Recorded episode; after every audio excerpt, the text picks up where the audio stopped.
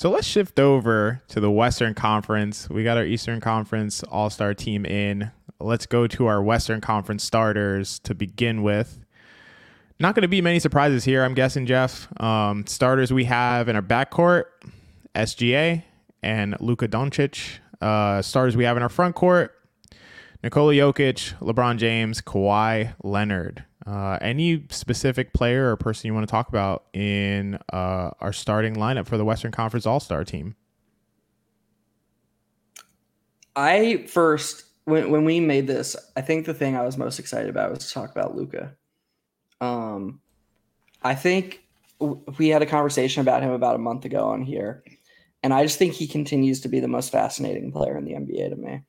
And I wish I wish I had chosen my words better. I, I, I still stand by the things that I said, and I, I, I still do believe, and I, would be happy to for those who didn't get to listen to that episode. The basis of my opinion about Luka is that while he's an exceptionally talented individual player, as long as he plays the style that he does, the teams that he play on will be the ceiling of the teams that he plays on will be capped relative to his skill or relative to players of his skill and impact. And I wish I had chosen my words better because the the NBA community or at least NBA fan community and the content creation community is so polarizing and it's like it's like you have to take the most extreme opinion and just stand by it to get to just try an engagement farm and I feel like it came off that that's what I was trying to do. And it's not what I was trying to do at all. And it came off like I wasn't fully appreciating how awesome Luka is and how he's just this otherworldly talent who can do crazy things like score fucking set, have a 70 point triple double and like just do all these amazing on things. Ninety percent true shooting, right? But it, but the team, but the team he played wasn't a great defense, so it doesn't matter. Like, oh my god, I sent that that night that night for yeah obviously nobody's privy to our text conversations. The discourse around Luka's dominance made me so mad that I basically just in our text sent XJ old Larry Bird clips so that I could just get mad about how fucking terrible the defense was back then and how nobody talks about it. Um, but I digress. Um, I just wish I had chosen my words better because I, I I want people to be open to what I'm saying without it seeming like I'm oh, I don't want to be one of those people who's like, oh, Luka can never win a championship. Like, no, I don't. I don't believe that Luka can never win a championship. When I say these things, I'm always speaking relative to the tier or the conversation that that person is clearly in. And to me, Luka is very clearly in the MVP conversation. Like he is very clearly one of the most valuable players in the league. And I think relative to his peers, relative to other players who are amongst the most valuable players in the league, Luka is kind of hamstrung by the fact that when he plays the style that he does, he elevates other he elevates role players, but it's hard as another really really good player to maintain their impact playing next to him. Whether that's you know a Kyrie Irving or a Kristaps Porzingis or a Jalen Brunson or you bring in an ex- external talent. You know, like think about Devin Booker playing next to Luka. Think about just there's so many names that you could put in, it's like, okay, well, that's kind of a messy fit if you put them next to Luka. I think as long as he plays this way, I believe that he it's going to be hard for him to see the top most team success, and I still feel that way but I, I want to make it clear that man is this guy just like an amazing, amazing talent, and I'm super open to being wrong because like maybe he's just so overwhelmingly good it, it doesn't matter. Um, so that's where I'm at right now with him, and I, it's just been incredible to watch him recently. I wanted to say that. Yeah, I I mean I appreciate the clarification on your stance. I mean I understood your stance, but I, I, I totally think it's it's helpful to to reiterate some of that stuff. At least for me, how I think about Luka is that I think our disagreement at least is that I think that Luka is good enough individually that he doesn't need those guys, right? Like he doesn't need to be put next to a guy who's as good as he is offensively to win at the highest level. Like I don't think he it's like yeah, I do think it would be a little bit of a messy fit with like a Devin Booker or a, a player like that, even a Jalen Brunson, uh, you know, as we've seen. I, I don't think Jalen Brunson was as good as he is now um, of course. But you know that that aside, it still seemed like a bit of a messy fit. So I. I just think he's good enough that you can surround him with, you know, a Vince Williams Jr. type. No, we, sorry, we were talking about Vince Williams Jr. before the before we started the pod. Um, but you know, like guys who play hard defense, um, you know, can shoot threes, can do a little bit more off the dribble, but like don't need the ball a ton, don't command high usage. And I think you could surround Luka with those guys, and and they can be really successful. I think the best point that I, that I thought you brought up, Geoff, is, that I didn't consider strongly when we had that conversation was the fact that the fact that you know it's hard to find players who are good enough like that are good enough to like get you to that level but that are also okay with playing that role. Because we see a guy like OG Anunoby who I think would clearly be an amazing partner for Luka Doncic. It would be like a perfect partnership a guy like OG Anunoby is like, I want more on ball reps. Like I want, you know, I want more usage myself, right? So uh, these guys, when they reach a certain level, they're not going to be like kind of like chill with just being like, I'll spot up in the corner, wait for Luka to kick it to me every now and then, and then I'll just play extremely hard nosed defense on the other end. like I, I think that that is like a true human aspect of the dynamic that's going to be hard to find. And so mm, to me, that's like the most limiting factor for for Luka. But but otherwise, I, yeah. I do find it weird that Grant Williams has struggled so much in Dallas. Like he's 25 years old. Um, he shot really good in Boston the last few years. And I brought up the Boston White Magic. There's something there's something going on there. Um, you know, like the last two seasons, 64% true shooting, 60% true shooting, 41% from three, 39.5% from three. The three point shooting has only dipped a little bit, but man, he's just been everything else has fallen off completely, especially from the mid range. Um, and I don't want to confuse correlation with causation. I'm not saying it's Luka's fault, but I am curious how if you really do- dove into the film in Boston, if his roles were just different or if it's just variance and, and if the shooting's just worse. I I'd assume it's the latter, but uh, it is interesting that he's just he's just been terrible this season in Dallas. Yeah. I mean I yeah, I mean obviously I would guess that it's just him like because i mean I, I don't think it's like super easy to play the role I, I don't know how different his role is in ball i mean i think he wanted an expanded role and I think he has like the same role. Like he's the you know he spots up in the corner, and they ask him to play defense, and he doesn't do it that well, and then he has to hit he has to hit shots when he's open. Um, I mean, it's not a ton of difference. Maybe it's different between Tatum and Luka in terms of their he- heliocentricness, but when you have Tatum and Brown, right? Like I feel like those guys are going to soak up usage equivalent to or more than that of Luka. So it's just like you're just kind of playing the same role but you're like second fiddle to one player as opposed to you know third fiddle to two players. And obviously grant williams is not second or third fiddle but you know what i mean. Um, yeah. Yeah for sure. Um, and of course Luka has a long history of elevating other role player types. So like mm-hmm. um, i just i just can't get past or it's hard for me to get past like we we discussed a hypothetical team build for him. I don't even know where the mavericks go like mm. how like because they've tried they've tried both extremes almost. Like I know they haven't built like a full big three with stars and scrubs, but they have tried. You know, they made the big trade for Porzingis. Um, they didn't they they didn't see value in retaining Brunson because they were like, oh well, next to Luka, is he worth nine figures? Clearly, that was mistaken. they they traded for Kyrie Irving. Um, and then they've also done the thing, you know, they made the Western Conference Finals with uh, a worse Jalen Brunson and a bunch of role players, with Luka just basically carrying the load.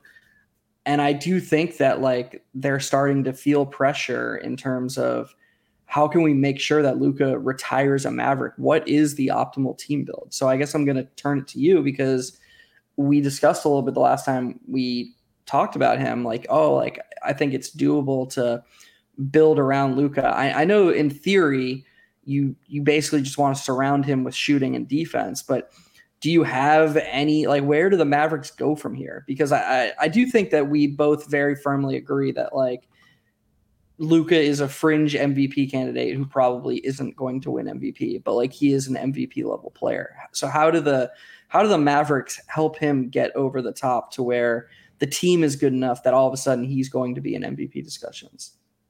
Yeah, I, I don't have a good answer to that specific question about where the Mavericks go.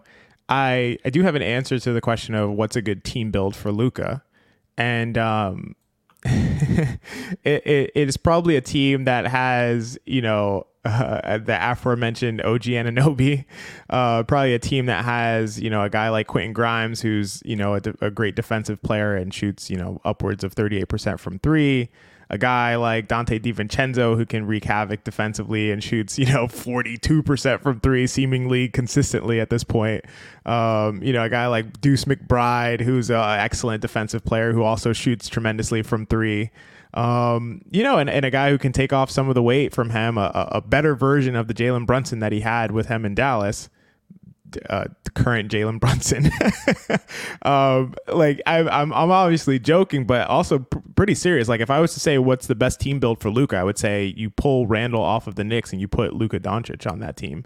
Um, it, it, I think that that would be. I don't know how you would beat that team. Uh, honestly, I don't know how any team would beat that team. Yeah, especially Luka is elite at. Um, he kind of has what Harden had in Houston in terms of getting the most out of limited centers.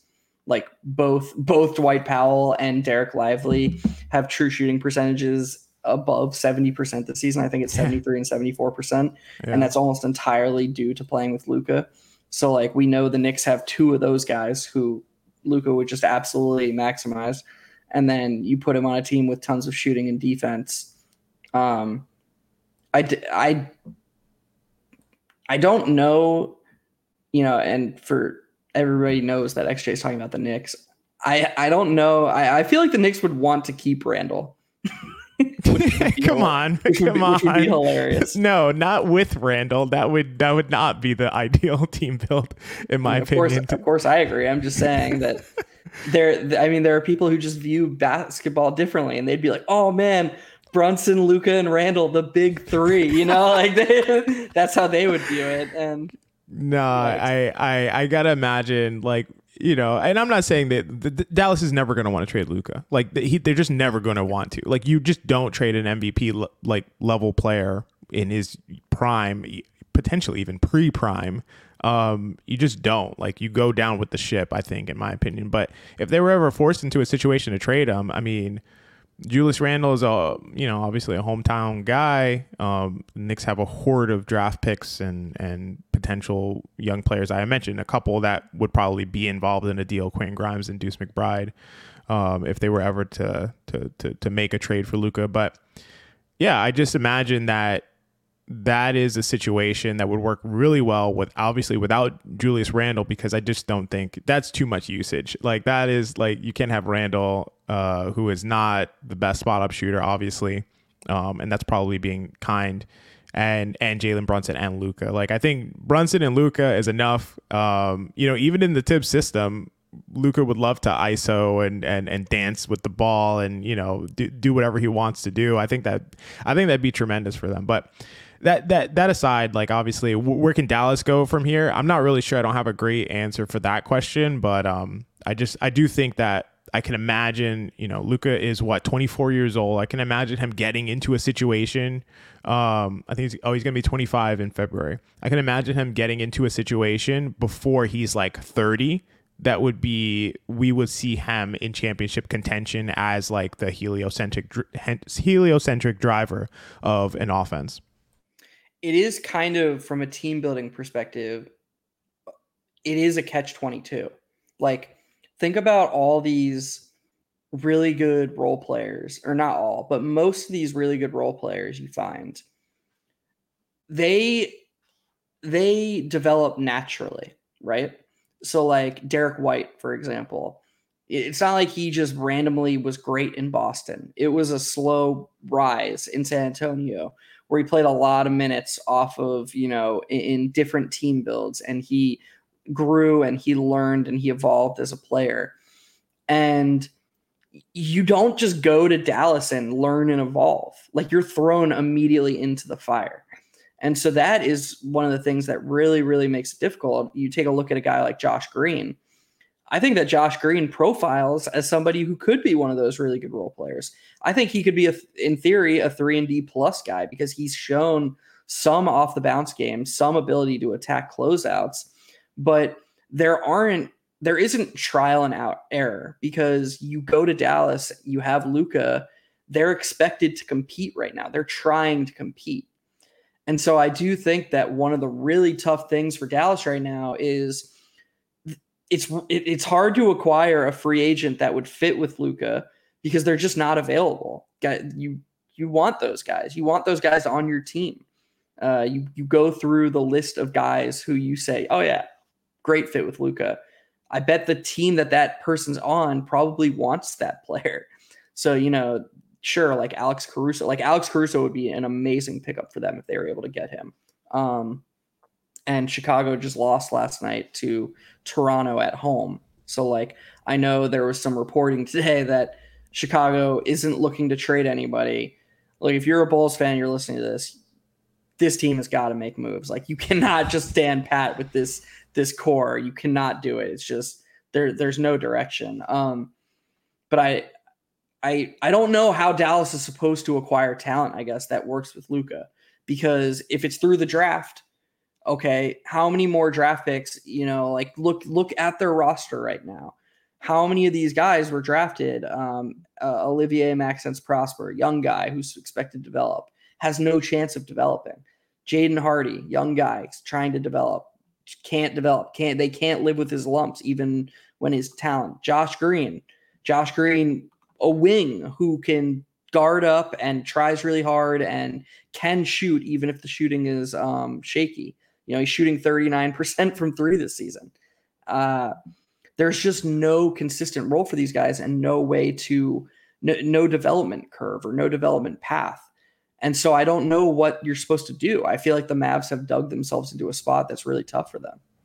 Yeah, and I agree with you. I very strongly agree with you, and I, I, think you're making great points. That's why I don't have an answer to the question of like, what can the Mavs do? And if the question is like, can Luka be, you know, the the central piece of a championship team in Dallas specifically, I'd probably be on your side. Like, yeah, probably not. I don't think so. But can he be in general? And will he be? I think the answer to that is yes, because I think he's going to end up somewhere else. I just, I, I think he's probably going to end up somewhere else. And like I said, if you were to ship him into a team like New York, let's say, you immediately have it. You immediately have the championship contender as long as you don't give up, you know, the, the, the right pieces. Again, you probably have to give up a Grimes and a McBride in a deal, but you'd still have it, right? Like that's my point. So I, I guess it's like in Dallas, yeah, I don't I don't think there's much hope for them. I'm sorry uh, to Mavericks fan. I'm not not laughing. It's just like it's it's a tough situation. Um, but but for Luka specifically, I think there's a lot of upside that you can see. He can get into the right situation. I think I think I could see it happen for him. Yeah, I I assume we'll never know. Um, one part of this we haven't really brought up, and the European players just seemed very loyal. Like you know, Jan, uh, like you know, you have you have you have you have Jokic, and just historically, you have Dirk. You know, maybe maybe that's where I'm driving this from, but it does seem like they are willing to to wait it out and they want to try to make it work, and they they put it on themselves. And there's a lot of you know humility and a lot of um, self reflection. And so, me personally, I think he's in Dallas for the long run, the long haul. I, I think maybe that's true generally. I'd have to think more about the players, but the, but I think Luka is different. I, I don't think I don't see it for Luka. I see Luka as like get me out of here. I want to win somewhere. I don't care about these people or this this not not that he won't care. I'm sure he cares and cares about the people in the organization and everybody that he's like come up with and but I just see him as like that's not his prime priority and he's not going to value that over winning a championship. I feel like it seems at least and if it's not true, he's a really good actor. It seems like losing is like devastating to him and I think he's going to want to win more than he's going to want to be loyal to to the Mavericks organization. At least that that's my perception. Yeah, I agree. But like I I mean, I think someone like Dirk, I think he wanted to win more than anything. I think that's what made his ultimate championship so satisfying. You know, you could you could legitimately make the argument that Dirk won the most satisfying championship of like I don't know, the 21st century.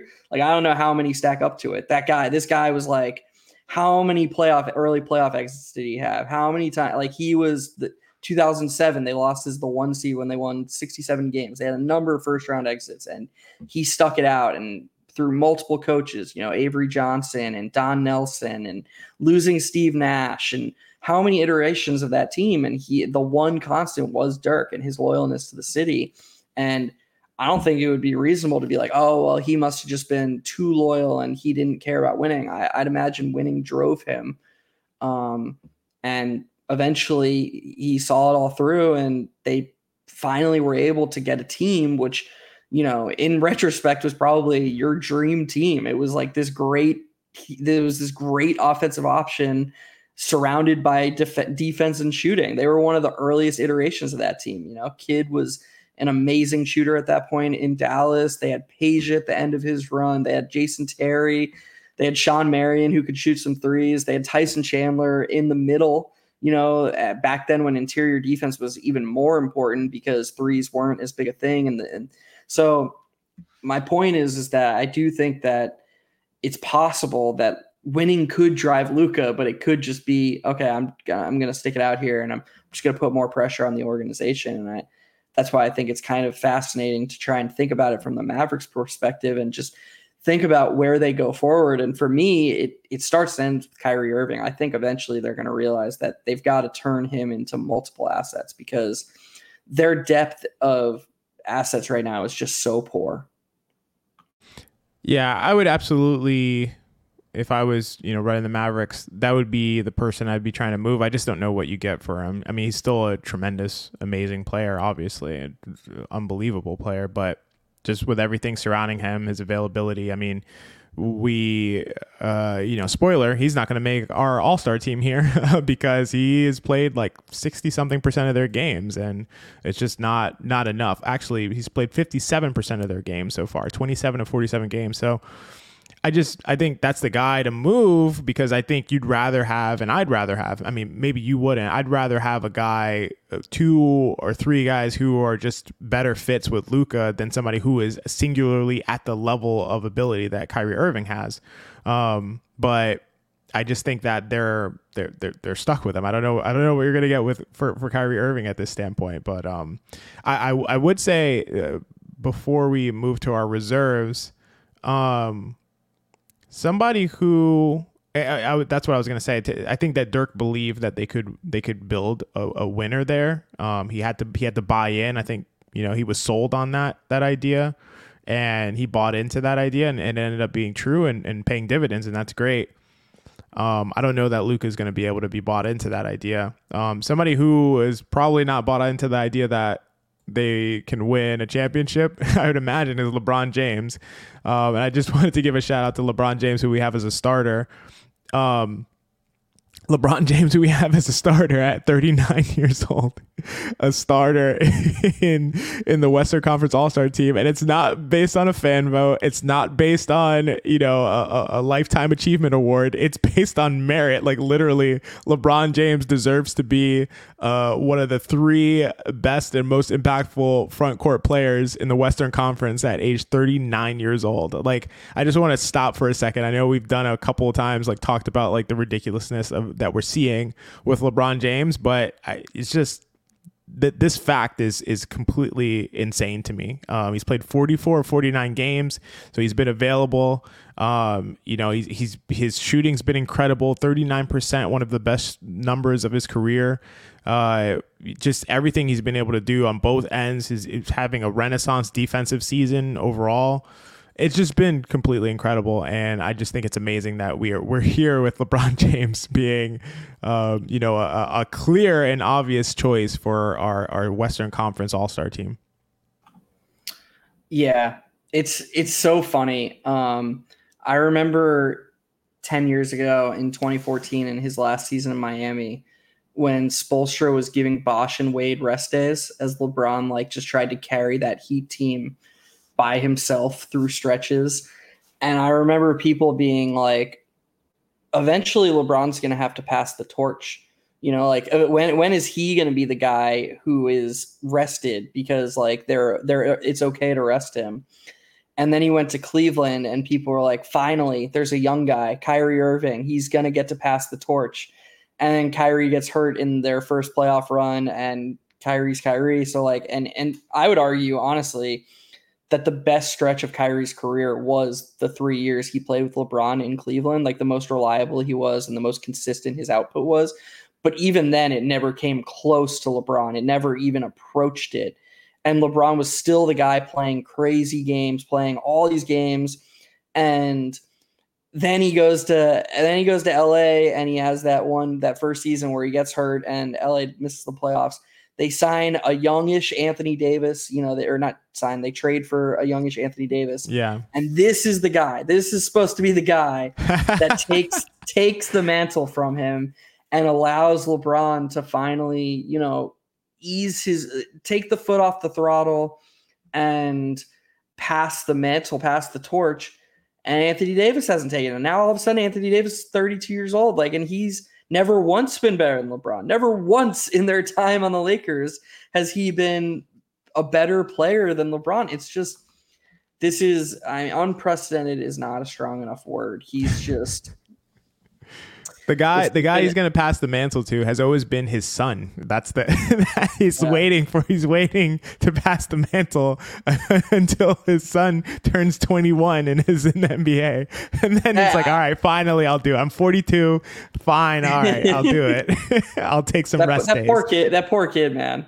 Like, yeah, no, it's, it, I, yeah, I hope, I hope, it, I hope, it, I hope it works out for him because like the expectations and what, like everybody is just like, dude, you need to be good enough so that you can play with LeBron and like I was watching a USC game the other day, and they had like they had like one of those pregame graphics, and it was like USC's big three, and then it was like two of their two best players, and then the third one was Bronny James, and like for their two best players, it had like their stats and stuff they do well, and then like Bronny James things was just like exists. It was like has heart and is a winner or oh, something like that. So, because like, he's averaging like five points or something right. like that. Yeah, they couldn't actually like show his stats. It's like, dude, that sucks. Like, just let let yeah. the kid be a kid. Let it let him learn.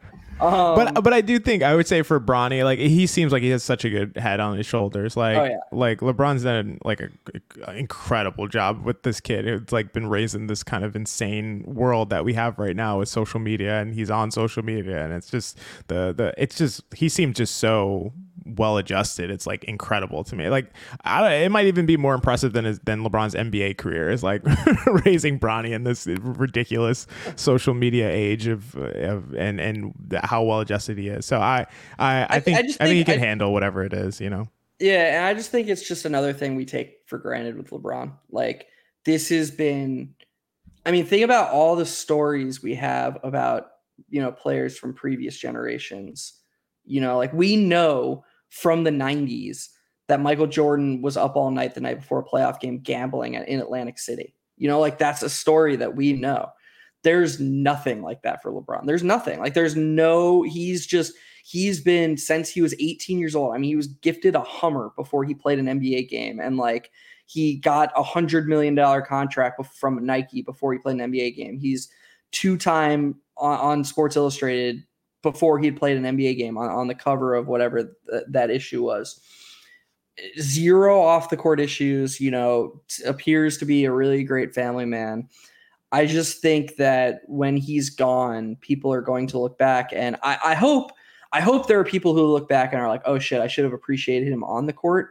But I am very confident that there are going to be people who look back, and the league is going to be a little bit more in flux and not as consistent, and we're going to be like, man, we really took for granted having a face of the league who just carried it forward like LeBron did because it I mean it's just it's truly remarkable what he's done for the NBA and what he's done for himself. And like the fact that he had all these expectations and he's overachieved expectations is just it's ridiculous. Yeah it's just, yeah. it's just so ridiculous. Like he's he's just been better than and, and he stayed better. Uh, I, I if I see him at a loss for words because I don't know I don't know how to talk about this guy anymore because he's almost 40 years old and he's still a top 10 player in the NBA. Like that's you know, it's just imagine your expectation is at 18 years old, like this could be one of the greatest players ever, and then you surpass that expectation. like that is just right. it's just absurd. Yeah, it's ridiculous. Um, and I, I mean, you, you mentioned like you know, obviously LeBron is still somehow the face of the NBA, and I don't know if yeah, I don't know who's next in line for that when he f- finally slows down, which I'm not going to put any put any uh, parameters around when that might be. But if we look at our Western Conference reserves, um, we got a couple guys in the backcourt, uh, James Harden and Devin Booker. Devin Booker is someone I'm interested as as why he's not more of a face of the NBA. Devin Booker is like the prototypical like he plays like you know the the Kobe Bryant Michael Jordan style insofar as like he is driving, he's pulling up and shooting jumpers. He's like still a mid-range maestro, you know, like I think he shot 50% from the mid-range last year. He's shooting 47% from the mid-range this year, and they're all like self-created pull-up jumpers. Like it's and he's just like the one of the best at it. Like potentially one of the best ever at it. Um he's so good. Uh, an American-born player that you know that I think matters to the the media in some way. Like it doesn't matter to me personally, but I hear that being a narrative a lot. Um, actually, well, I'm I'm wrong. He's shooting 50% from the mid range this year. Um, actually, he is 50% from the mid range, 52% last year, 47% the year before, 51% the year before, 46% the year before, 49% the year before. That is ridiculous that he is so effective from the mid range on high volume, one of the highest volume mid range shooters in the NBA. Like that that's that's like it's actually like nonsense, honestly, that, that I'm thinking about it out loud. And he's converted like his backcourt mate that we have in the Western Conference Reserves, James Harden, to a full time point guard essentially this year. And he's been incredible at it. 96 percentile in assist percentage this year as well. So uh you know this guy is this guy's been unbelievable for several years now and the way that he plays his style of play his intensity um, his success on the you know on the olympic stage as well. Why is this guy not a face of the nba i don't i don't really i, I don't get it. I just want to add on uh, real quick. He's also maintained his turnover percentage while take while while taking a huge role. He has the same exact turnover percentage as last season. That's crazy. Despite basically overhauling his role and then you also mentioned his mid range, um, his mid range efficiency. He's in the 99th percentile all four of the last four seasons in terms of volume from the mid range. Um, I sent you that tweet last night from NBA University. Um, he's taken more mid range shots than like anyone in the top, t- or he's taken the most mid range shots of anyone in the league this season, um, or maybe the second most and he has by far the best efficiency of anyone near the top 10. He's just he's a unicorn when it comes to self-creating good high floor shots. And to add to your point about why or not uh, to add to your question about why he's not more of a face of the league.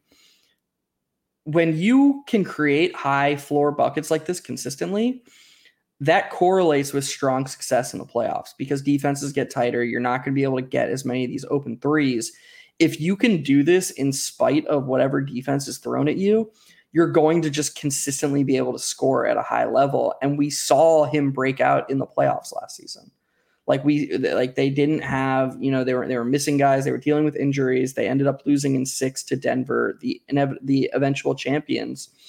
And Booker was amazing in the playoffs. And that's even more reason for the league to start being like start featuring this guy more.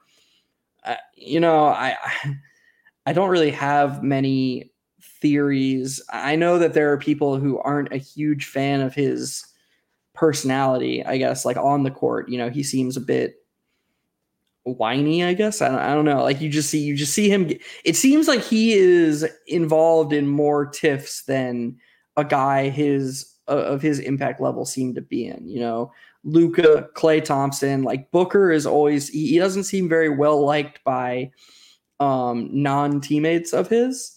And I mean, he got into it with Paolo the other day. Paolo called him a bitch on the court. There was that viral clip of Paolo being like, dude, stop being a bitch. You've been crying all game, you know? And uh, I'm, I'm, not saying this is reason for him to not be the face of the league, but I, I I'm just surmising. Like maybe he's just not the most like like player. I, I have no idea because he certainly deserves to be one of the young faces of the league in terms of his impact and just how not not only his impact but how much fun it is to watch him when he's going because he is just one of the purest for lack of a better word hoopers in the league the dude can just fucking ball and he's great yeah, I it, that's a good good question, and and maybe has something to do with it. I, I, definitely think I I don't feel like it's controversial to say that Devin Booker is a bit of a whiner, so that maybe that has something to do with it.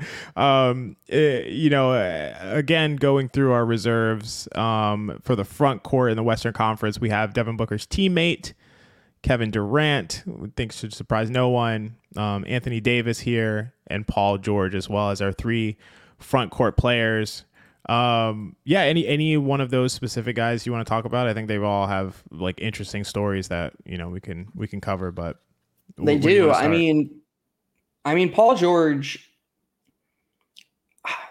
this isn't a question so much about paul george but i i do think i mean if i recall correctly xj before the clippers broke out you were very high on the clippers ceiling weren't you when we we had this discussion, you know, a few months ago, and you were basically yeah. like, "Yeah, yeah, I think this team can win a championship."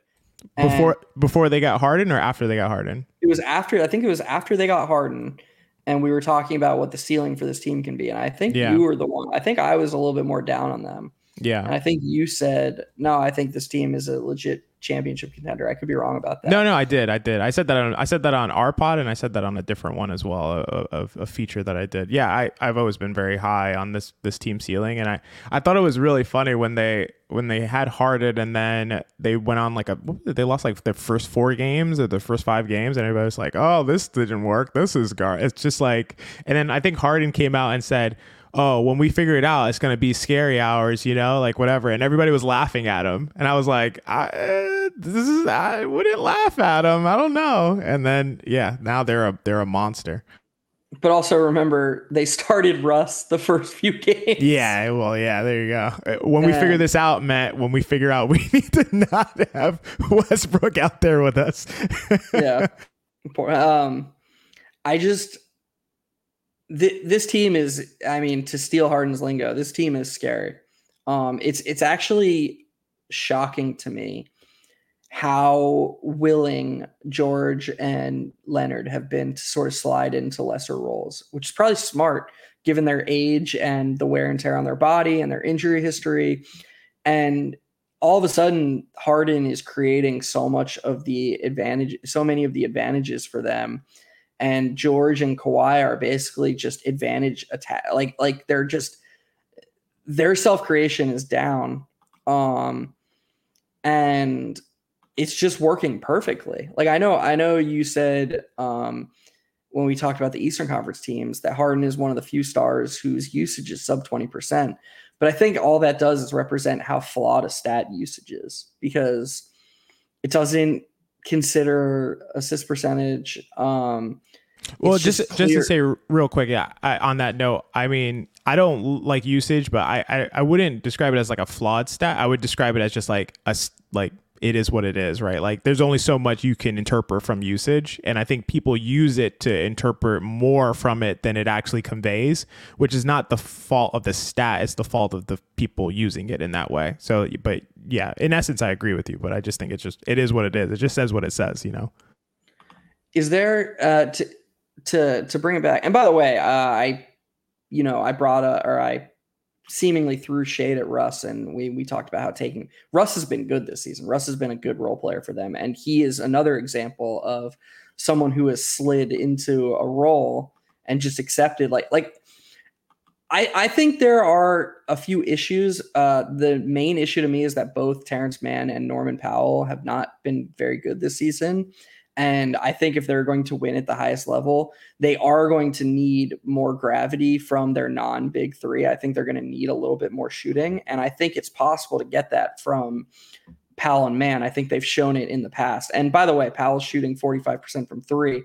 I just mean like his overall impact hasn't been great this season. But maybe, maybe with how good George, Leonard, and Harden are, just the shooting is enough. Like if just Powell brings shooting, that that that'll be enough. But I guess my point is is that I do think Do, do you think XJ that they have enough, or do you think that they're going to need to make a trade and bring in a little bit more shooting to to get to the top?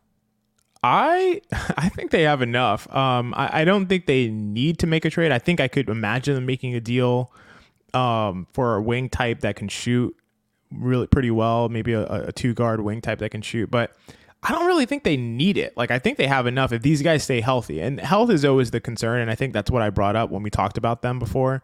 It's just like obviously the big the elephant in the room is like contingent on them staying healthy. They'll be a championship contender. To me, right now, they're the championship favorite, and I think that's without making a move. Like I, I, I, because over, I, I, over Boston.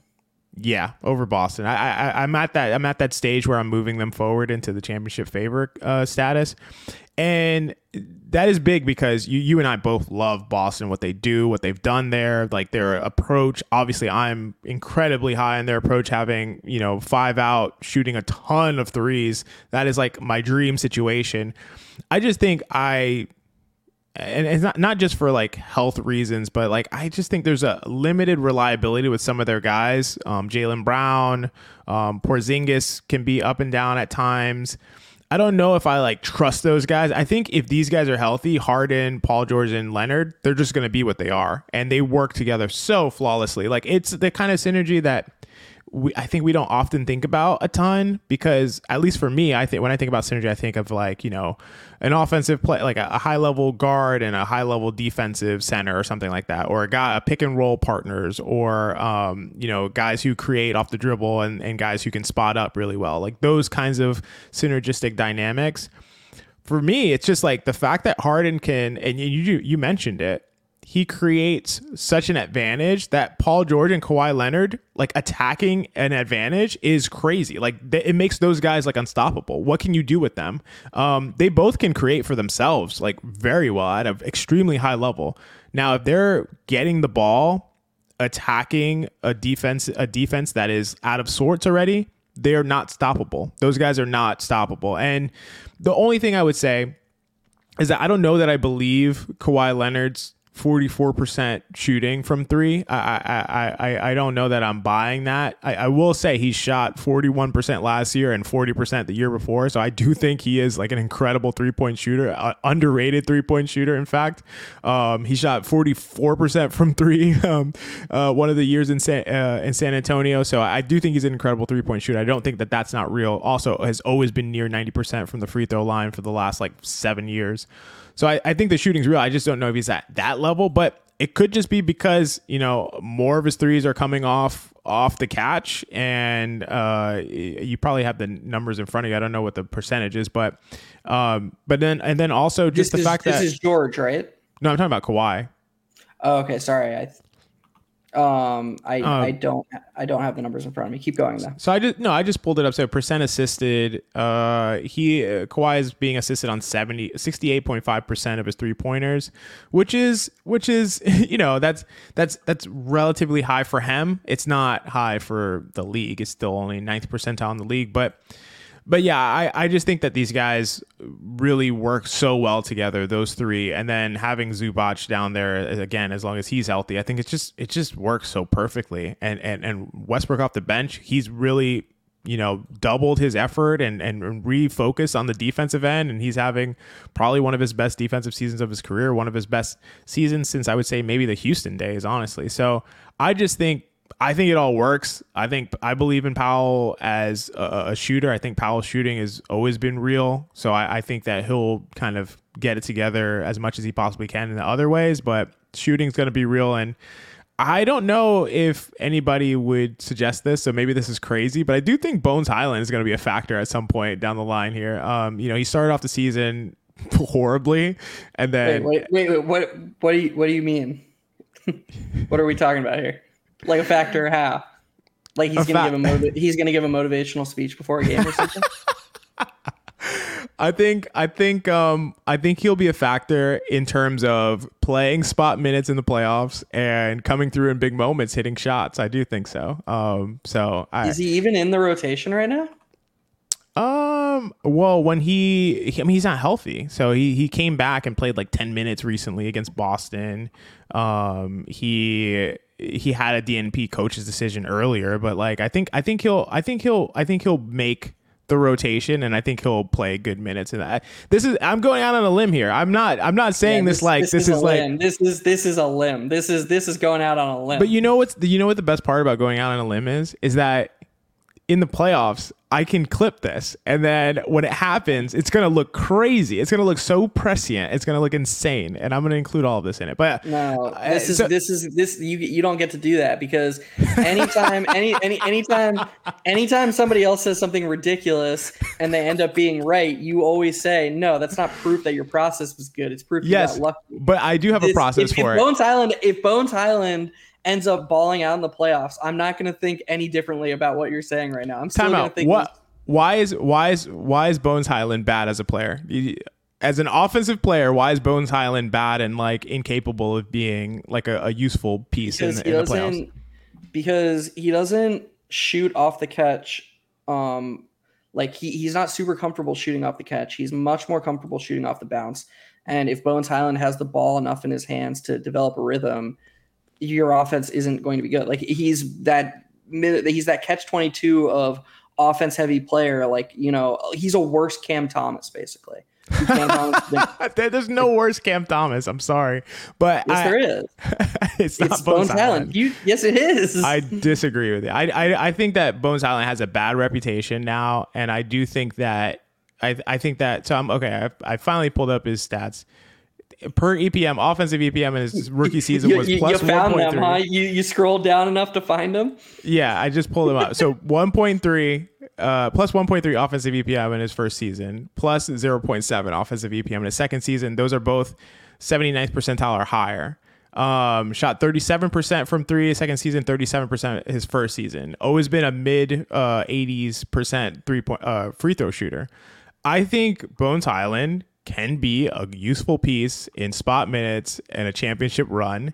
And I think that that is a justified opinion. And so, based on his shooting, based on his offensive impact that we've seen in all of his career, oh, it's only two years, all of his career besides this year, and uh, and I think that we'll see that come to fruition. But eh, obviously, my case for the the Clippers being the championship is um, championship favorites is not contingent on Bones Hyland. It's about what I was talking about with with the synergy between um, Harden, Paul George, and Kawhi Leonard.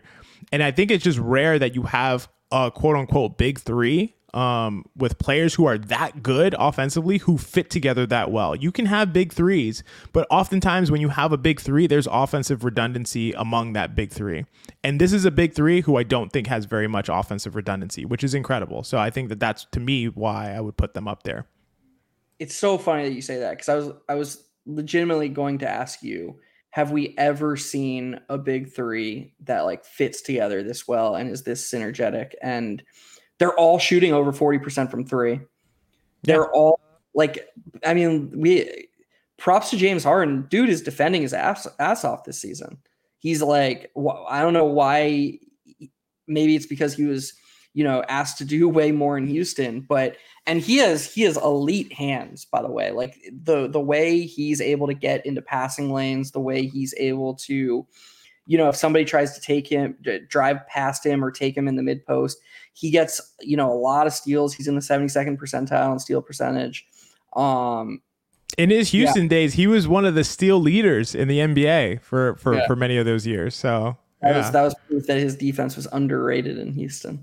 um, I um yeah, I I I shouldn't have yeah, I shouldn't have been as dismissive, I guess, about Bones Hyland. I I think I'm just I think I think I think I'm still just put off because uh, there was a Knicks fan who tweeted, uh, "This is who everybody wants Immanuel Quickley to be," and posted a picture of Bones Hyland, and that fucking infuriated me. So yeah, that's like a parody, dude. That's like that's a parody. That's that's like yeah. funny. That's not a that's not a real take. That's not the take that I gave, obviously.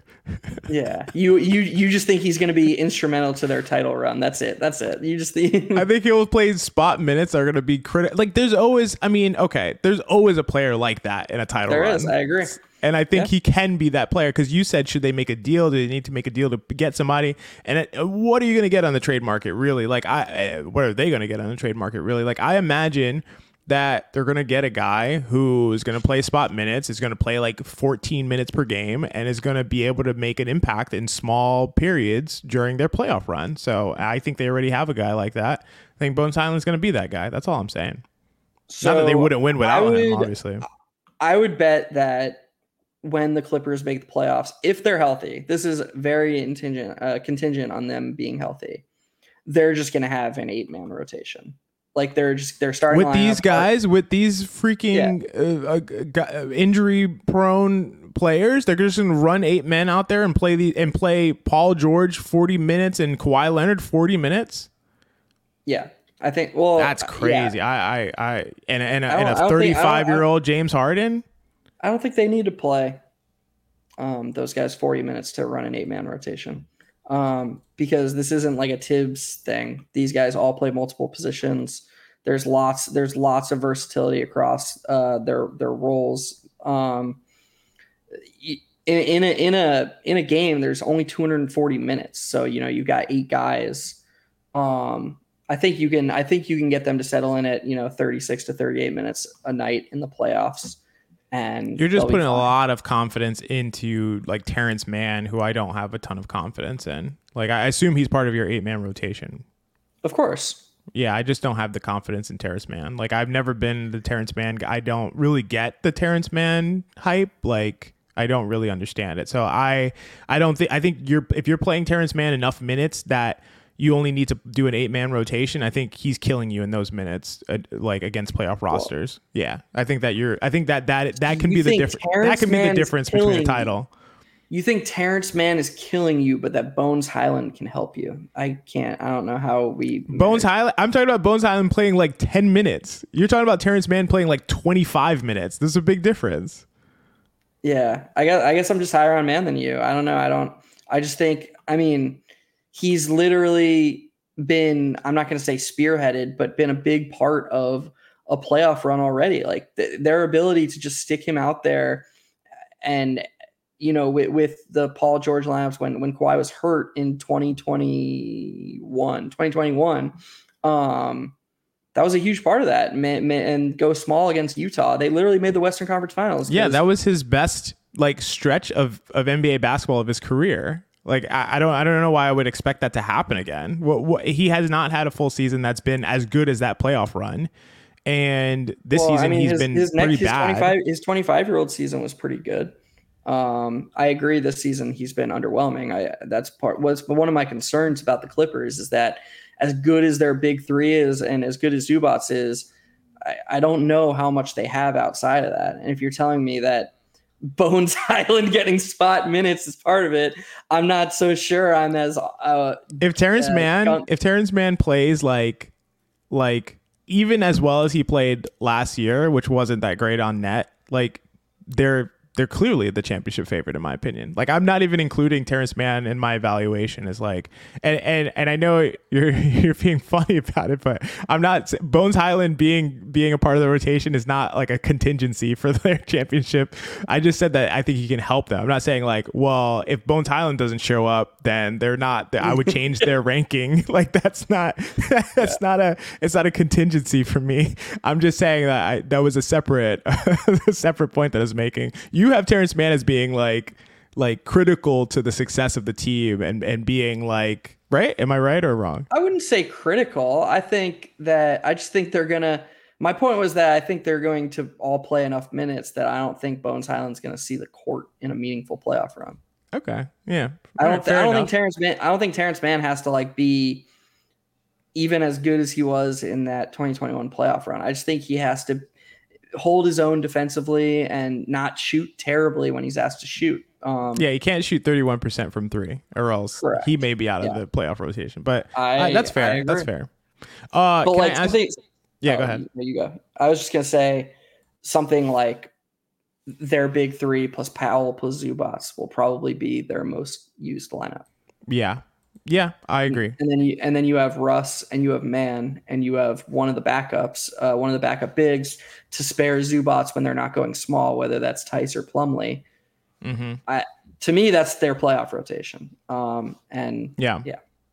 No, I agree. I think that I think that's fair, but regardless, we have the Clippers with, um, you know, three All Stars, which is incredible, um, who all fit seamlessly together. Again, to recap, Kawhi Leonard, James Harden, and Paul George, we have all in um, Harden and George as the reserves. Our final two reserves are the wild cards in the West. We have Lauri Markkanen and we have Steph Curry. Um, I think that it's just kind of funny that Steph Curry here is at least to me, clearly the most controversial selection uh, for the All Star team, and that's kind of funny to say. Like I wouldn't imagine, you know, I would say that, but I think that when we talked about who it should be, it was down for, in terms of the wild card. It was down between Curry and Anthony Edwards, and it, there's a compelling case on either side of it. And I don't know if you want to talk about that or just talk about Curry in general. I would like to. First of all, I do think we need to dive into that. So let's just. I just want to push that conversation back for a second. I, I'm going to say something that I think you're going to find blasphemous I was incredibly, incredibly underwhelmed by watching Lauri Markkanen against the Knicks last night. I thought it was Dude, it's not blasphemous. It was like one game that he was he was bad in that game. Uh, that's not blasphemous. Like, he was objectively bad in that game. He was bad in a way that I was like, "Are we sure? Like, are we sure?" You know, like like I I know the data. Like I, I, players are allowed to have bad games, but it's not like he just shot bad he got fucking fed his lunch by Precious Achiuwa. Like he couldn't do anything. And so we joke all the time. Me and you have been joking, you know, the last week or two about how Collin Sexton's ascension, like Collin views this as his team now, you know, like and and and Sexton and Clarkson are sort of like suppressing Lauri's role, and that's not good for the Jazz. But I guess I'm concerned or not concerned. I'm curious, like how much more really is there for Lauri? Because I'm, I think the more I watch him, the more I realize he's more reliant on it. Like he would be perfect on the Clippers with Harden, for example, because I think he actually is reliant on an advantage being created for him. Um, yeah, I I agree with that. Like I that's okay. that's always been I mean, okay, so I'll say the reason why Lauri Markkanen is one of my favorite players in the NBA is because not because he he can't self-create. That's always been the the the issue for jazz fans specifically. So like I'm connected with a few jazz communities and that's the that's the issue it's like they're always oh you can't create oh when it's at the end of the game you know you can't go to Lauri. that's always been the knock on Lauri Markkanen the past two years and I think that that's fine. I just don't value that as much as I value the, what he can do off ball and the gravity that he has and the way that he can cash in when advantages are created in terms of his spot up shooting being the one one of the best spot up shooters in the league across two years. Um, we see his impact. I, I think players there's no there's not many players who can impact the game as immensely as he can without having the ball in his hands. And that's why I love him as a player so much. Not because I think they need to run sets, you know, they, they can run sets from all as in terms of coming off off ball screens and stuff. But I, I don't think it's like they need to have Lauri run high pick and roll. Like I, yeah, that's not the kind of player he is. And and if you're trying to do that, that there's a reason why they run things through Sexton and through Clarkson when he's on the court. And it's not because those guys are better players than him, but they're just better at that role. And he needs a player who is better than those guys are at that role. So that's that I don't I don't think I saw anything that was like different than what I yeah understood. I guess, I guess it just see it just seemed like stark to me, or it stood out to me. I guess I, I expected more. Um, and it's not like this was my first time watching Lauri. I watched a ton of him. It was just like a very jarring performance, I guess, in in in the sense of how limited he is. But I guess if I'm trying to fully understand, to try and simplify and fully understand your perspective, let's say you know we're looking at like NBA 2K rankings, and let's say you know NBA 2K has Lauri as a 90 and Julius Randle as a 92. Your perspective basically is that okay, that might be true, but pair Lauri with a Jalen Brunson, and the sum of their parts will be closer to 100 100% of their individual ratings than if you paired Julius Randle with is that is that kind of what you're saying? No, I would say that that's wrong. I would say that they shouldn't okay. have Randle as a 92 and Lauri as a 90. Yeah, I would say that that's a that's a bad rating. I because I think that the, the I think that that he brings off ball value that is that is greater than the on ball value that Randle brings and, and net when we're talking about like overall. Um, so what I mean by that is if you have Lauri on the court, your team is going to perform better than if you have Randle on the court, all things equal.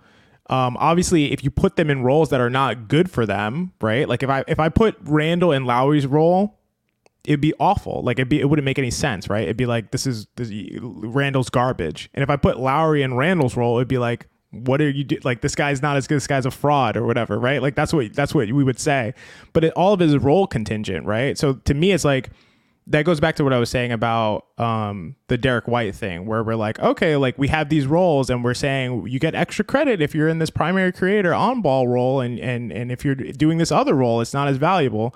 But I don't think that's inherently the case. I think that that's the case in many situations, but I don't think it's inherently that this role is more valuable than the other one. So what I that's why I make the argument as far as like offensive impact player.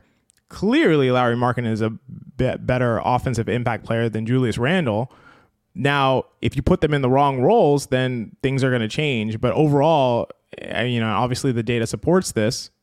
I think Lauri is, is, is head and shoulders a better offensive impact player than Julius Randle overall. But even, I don't want to say ignoring roles, but even if you put them close to their ideal roles so that they're maximized, yes, don't exactly. you agree? Don't, don't don't you agree that a team with Lauri and a, a co-star who can help maximize uh like his skill set or put him in the ideal role don't you think that is more likely to return 100% of its value than a team with a guy like Randle who yeah. Yeah okay sure. so that, that so when you what you like most about Markkanen is like the additive nature of his impact. It's just it's just always correct. there Correct. Cool. Yes. Yeah. And and and some of my favorite players in the NBA are those guys. A Desmond Bane, right? We've seen it with Desmond Bane. Like you put him in this wrong role for him, and it's like, oh, like he's not that good. It's like, well, I, am not saying he's good at at being Ja Morant. Like I'm not saying he's he's the best at this and so he can do a Ja Morant impersonation. I'm not saying Lauri Markkanen is the best at this so he can do a Julius Randle impersonation. Like those are those are different things. And to me, you know, role contingency is critical to all evaluations. I was just saying that I agree with what you were saying as far as like being bigger than the sum of their parts, Markkanen being a better piece for that. Yes, and I also think he's a, in a vacuum a better player than Julius Randle overall. So that I was just agreeing to that and disagreeing with the other part that Randle would be a 92 and Lauri would be like a 90 or whatever.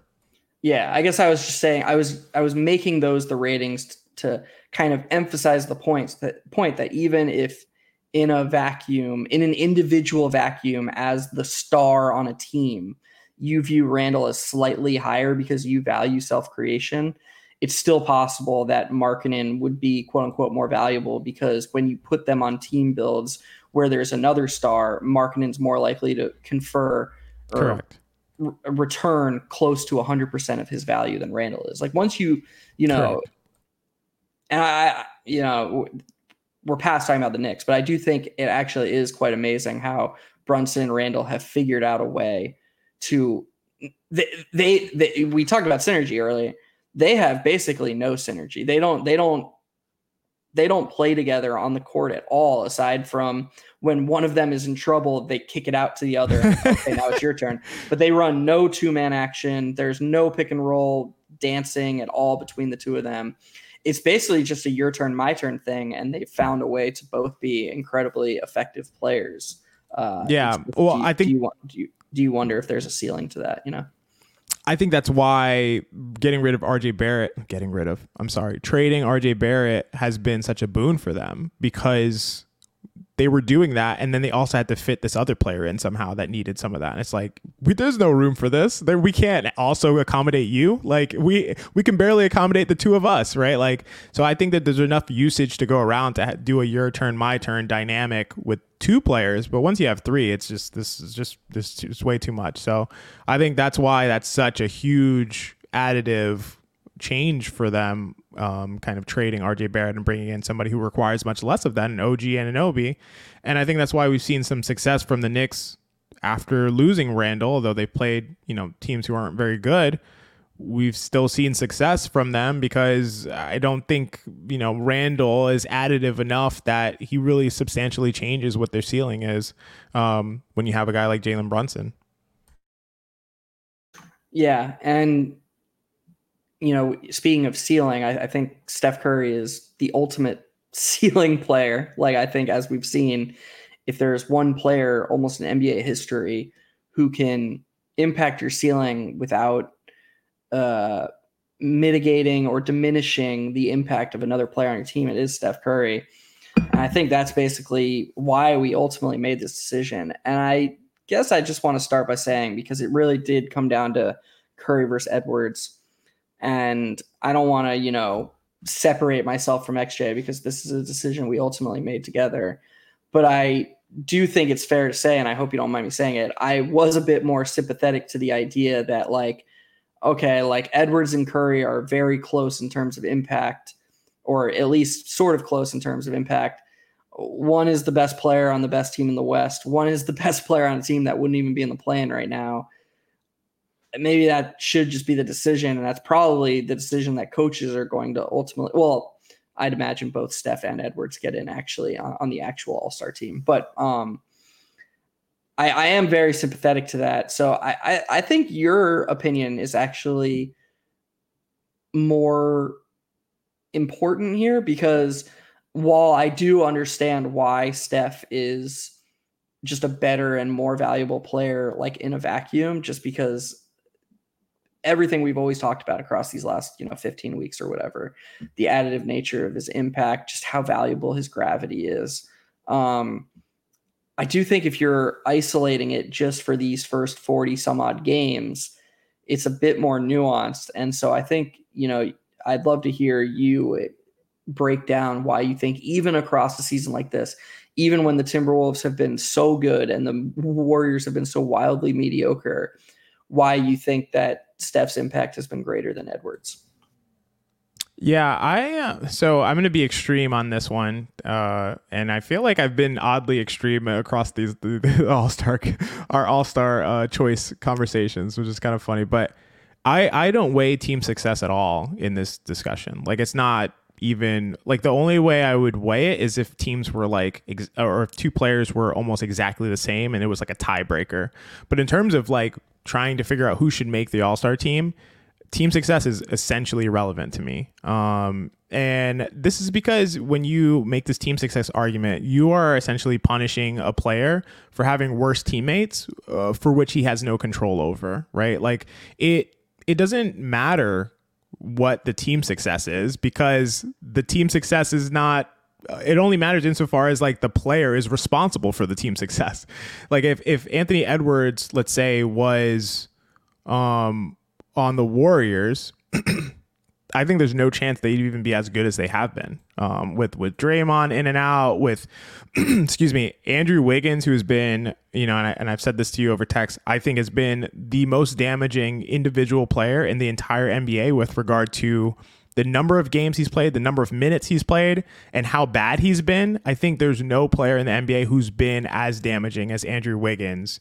Um, and Steph Curry has to play with Andrew Wiggins, you know, and and and and there could be a whole host of reasons for it. I'm not, you know, I'm not going to speculate, but and this is not who Wiggins has been over the course of his career. Even at his worst points in Minnesota, he hasn't been like this, you know, besides maybe like his rookie season. But I just think that you're essentially saying, "Sorry, Steph, you're you're playing with Wiggins and this crew that's been awful, and like a you know this this awful version of Kevon Looney and and you know Draymond being in and out and all these situations and an injured Chris Paul and and and and, and sorry, that's your situation. So you're not an All Star. If if if we're making All Star about team success, then to me, I, we would have a different, entirely different All Star All Star team then, um, and that would just be a different it would just be a different team, right? It would be about like actually Mensa, um, you know, who who I, I do a pod with uh, at Knicks Film School and on Casual Friday at Knicks Film School.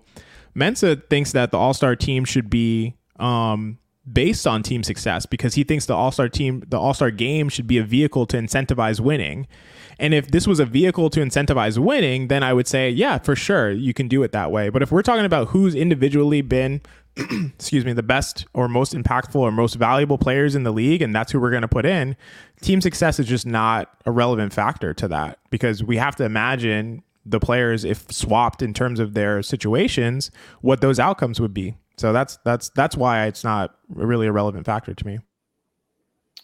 And we talked about this. Like if you flip you you talked about it the other way. If you flipped Curry and Edwards and put Curry on Minnesota, like that's a championship favorite. The title favorite, yeah.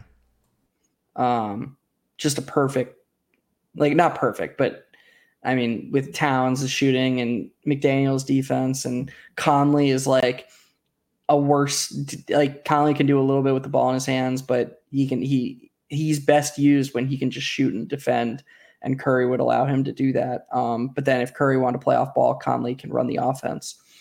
Um, and that's doesn't even mention uh, Nickeil Alexander Walker, whose defense has been incredible, uh, shooting 37% from three, which is fine. So, yeah, I this is a tough one for me because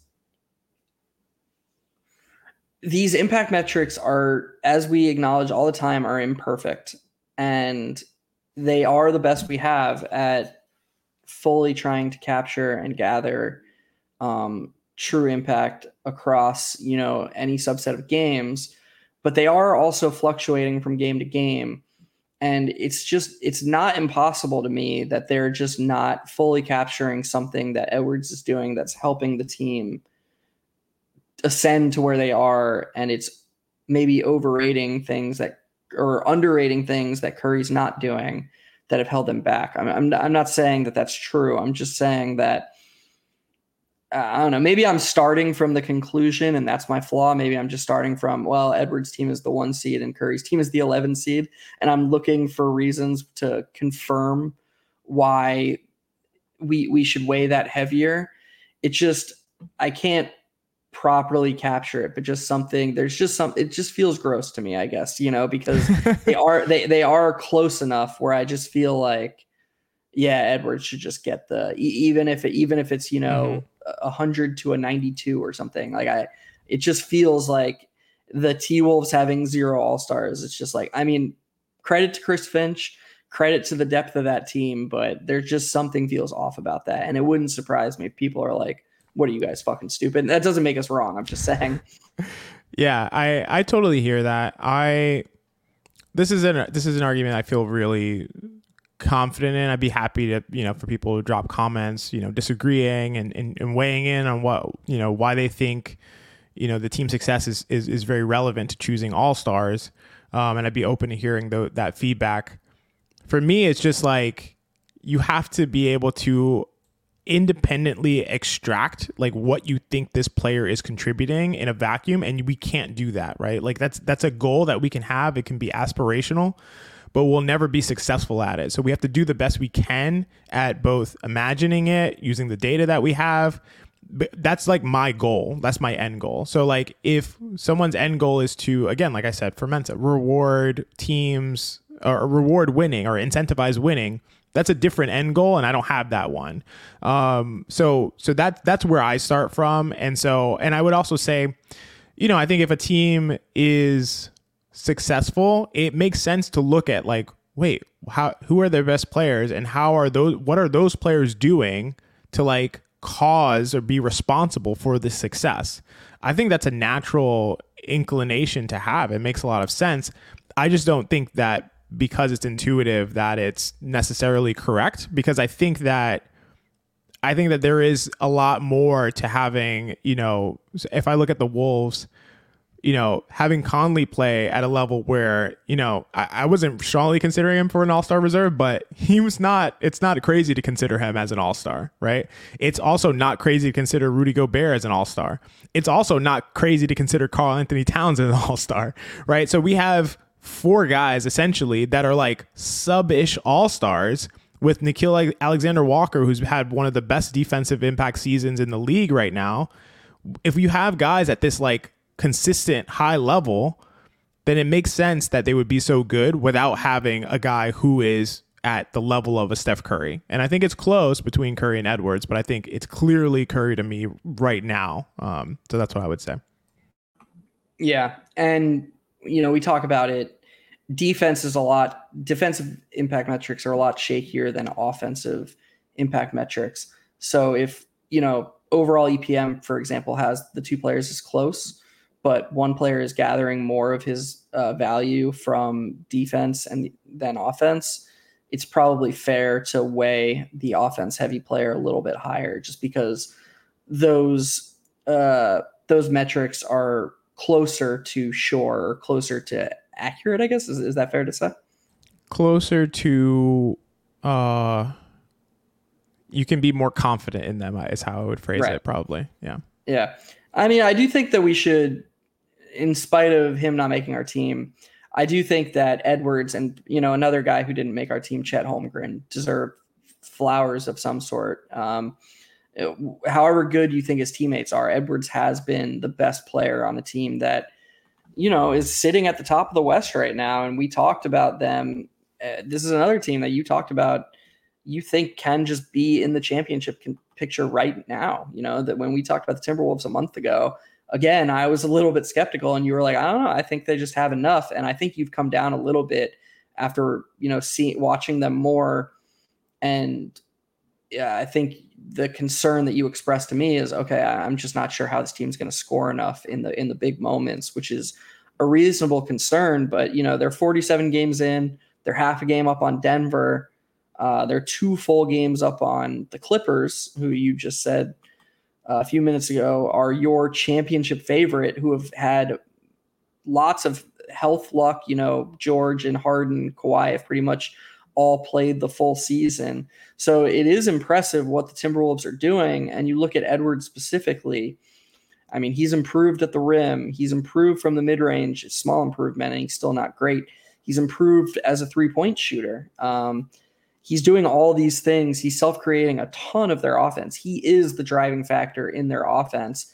And this says nothing of the fact that um, he once again is near the top of the league in defensive EPM. So uh, at at 22 years old, Edwards is an amazing player, and maybe he's not uh, not that it, not that anyone really cares, but maybe he's not a hot hand theory all star this year. But it would it wouldn't surprise me if you know down the line he's just he's very easily in year after year. Yeah, I think that's well said. I'm glad you I'm glad you capped it by, you know, giving those guys their flowers because, you know, obviously whenever you do all-star teams, a lot of guys are deserving and it's just a zero-sum game because you, you have to eliminate some and, and some have to get in. So, um, and I'm, I'm glad we did the hard work of deciding who we were eliminating and who we were um, having get in because – a lot of these conversations are like, this guy should be an all star. How is he not an all star? It's like, well, who should not be an all star then? And and we've made those determinations. So we have our hot hand theory all star team for both the Eastern Conference and the Western Conference.